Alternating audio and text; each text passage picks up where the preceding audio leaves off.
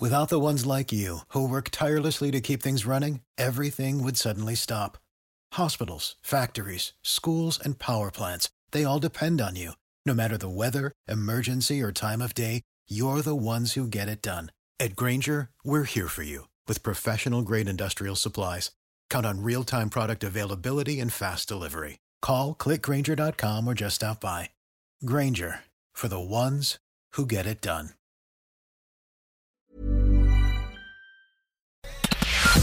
11 to 1 Monday Motivation. Motivation on LMFM. Now imagine being a prisoner in your own body, unable to speak or move. Imagine everyone around you believing that you were no longer there, assuming you didn't know what was going on. Well, in April 2015, Clodagh Dunlop's life changed forever. She suffered a brainstem stroke at aged 35 and it left her battling locked in syndrome, unable to move or speak. Doctors told her she'd never move or speak again. 90% of people diagnosed with locked in syndrome die within the first four months of the diagnosis. But remarkably, 18 months after suffering the stroke, Clodagh returned to work as a police officer at the PSNI in Londonderry. This is the incredible story of the sheer power of the human spirit and how one woman never gave up on herself. Clodagh Dunlop is with me now, and you're so, so welcome to 11 to 1. How are you doing, Clodagh? Good morning, Sinead. I'm good. Good, good. Now, take me back to 2015. You were working as a police officer. You had a great career in front of you. You had a loving partner. You had a, you were a keen runner as well in your spare time. But all of that changed in April 2015. What happened? It was March 2015. I was a fit, active frontline police officer. I came second out of 700 applicants, mostly men, and was looking forward to joining a new role in what people call the riot squad or riot police. And I kept up my fitness every day, running four miles. But in April 2015, I suffered a brainstem stroke, and as a result of that, I suffered from locked in syndrome and found myself more helpless than a newborn baby. And were there any warning signs prior to that day? Like, had you been feeling unwell, or did this just come on you all of a sudden? About five days prior to that day, I had suffered a TIA or mini stroke when I was on duty at work. But due to my age, I had attended hospital and it was misdiagnosed as fatigue. So it was unfortunate that it was missed. And this, which we're going to get to in a little bit later on, but this is something that you are very much campaigning for. You know, more awareness among the medical profession in stroke and younger people, which which we will get to. But you know, I can't even begin to wrap my head around how incredibly frightening it must have been for you to wake up in hospital, surrounded by tubes, unable to communicate or to move do you remember what was going through your mind when you first woke up? Was it just blind panic and fear?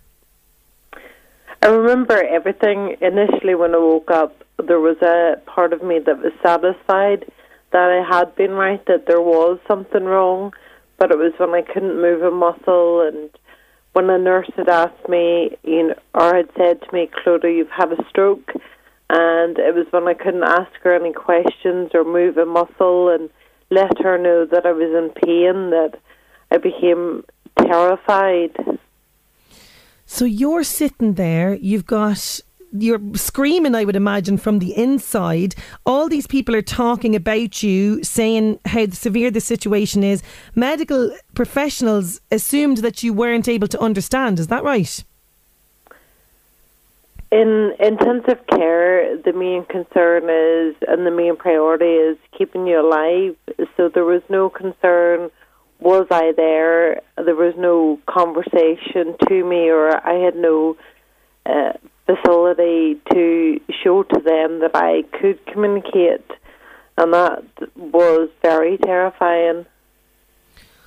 I can I, I just I can't even begin to be in your shoes, Clodagh. So you're a prisoner in your own body. You've only got your own thoughts for company. So once you get your head around this initial fear of what's happening to you that you can't move and you can't speak and you only have your own thoughts for company, what do you then tell yourself?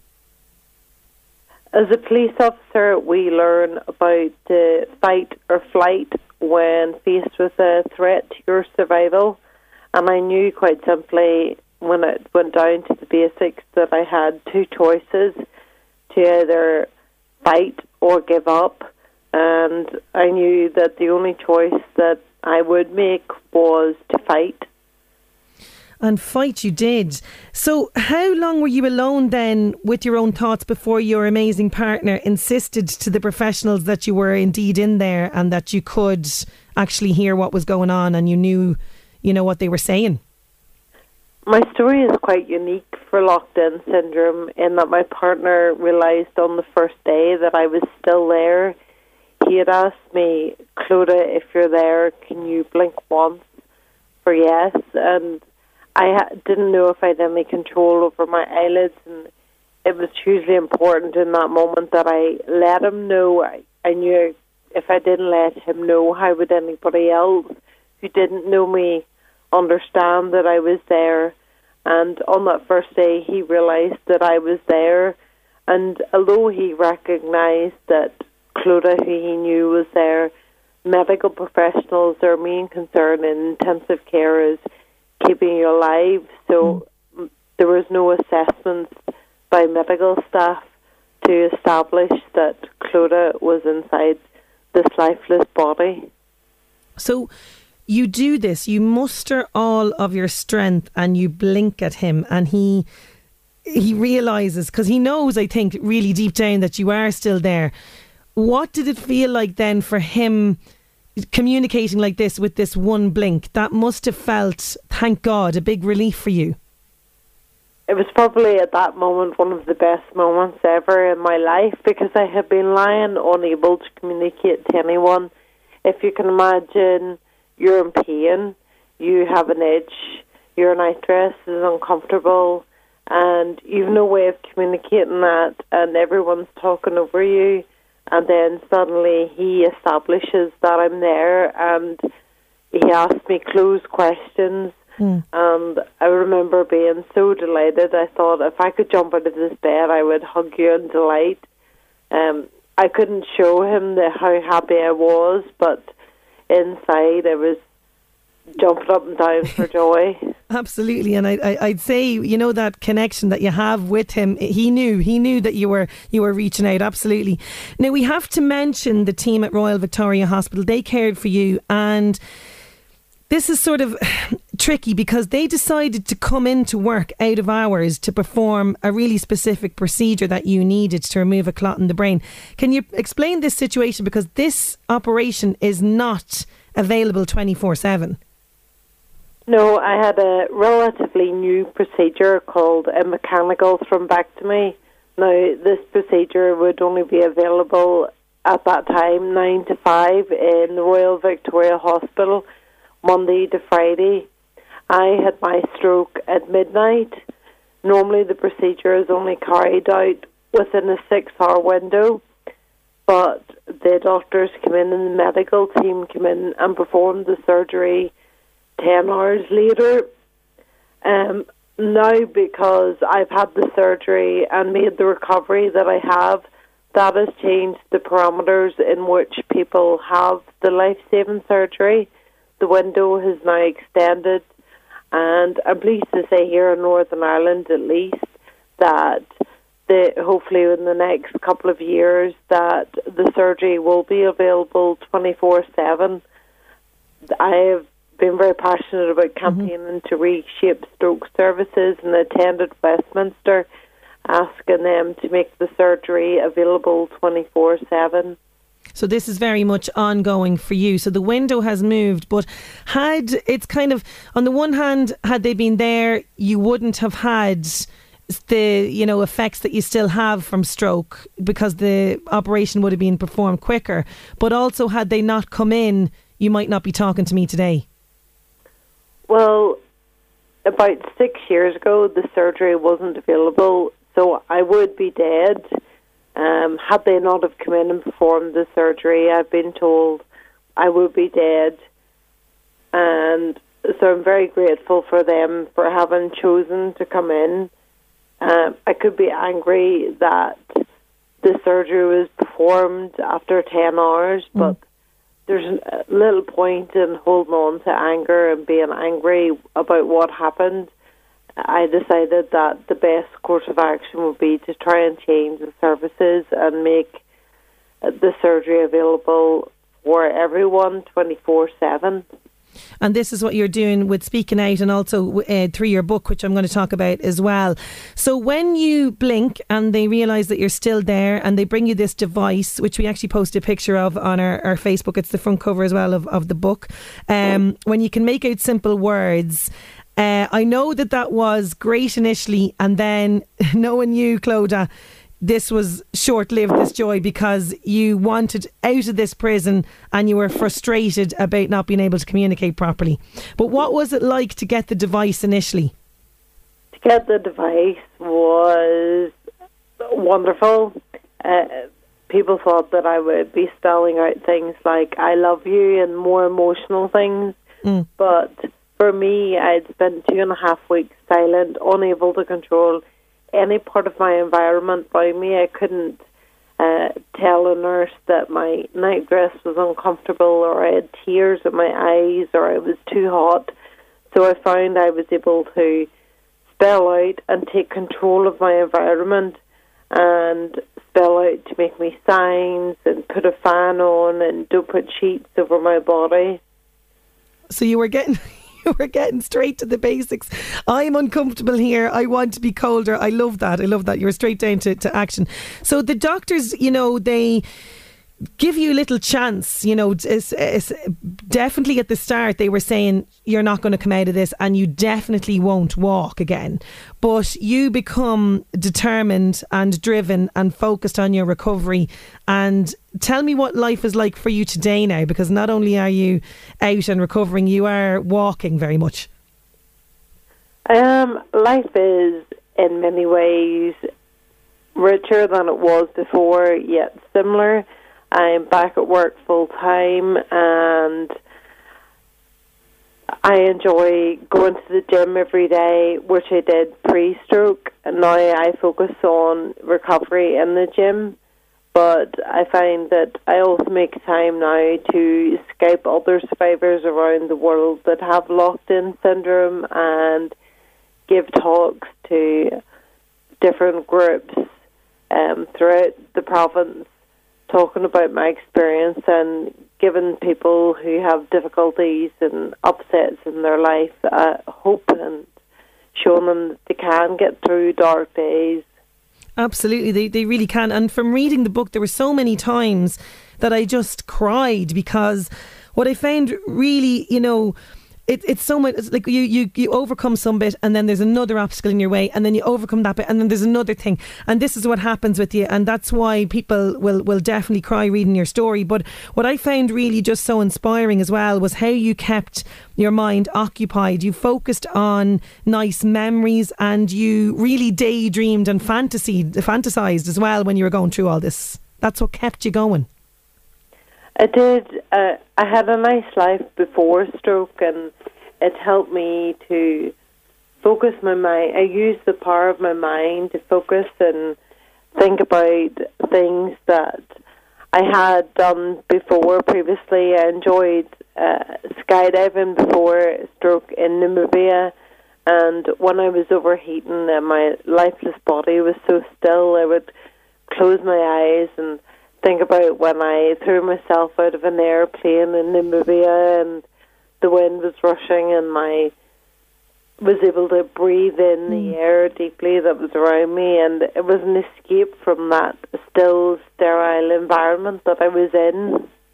And this is this is what gets people through things like this. It's the power of the mind over body. And I, I, just love that you did this, you know. And 18 months, like 18 months later, when I say that, I just can't get my brain around it. After this horrific life altering thing happens to you, you not only speak and walk and do all of those things that the doctors didn't couldn't thought you couldn't do, but you go back to full service as a police officer. That must have been an absolutely amazing, proud moment walking back through those doors to take up your job again. It was. I, I am extremely proud that I managed to do it. I don't know if anyone else in the world who's returned to their job role after having locked in syndrome, so I'm very proud of that. But it was also a challenge returning to work as a disabled police officer, and I guess I needed a lot more mental strength than I had thought I would when I returned to work. My goal had been return to work, return to work, and that had been a focus. But returning with disabilities was definitely a challenge I had to overcome. And not only that, you went on and uh, you're now detective, is that right?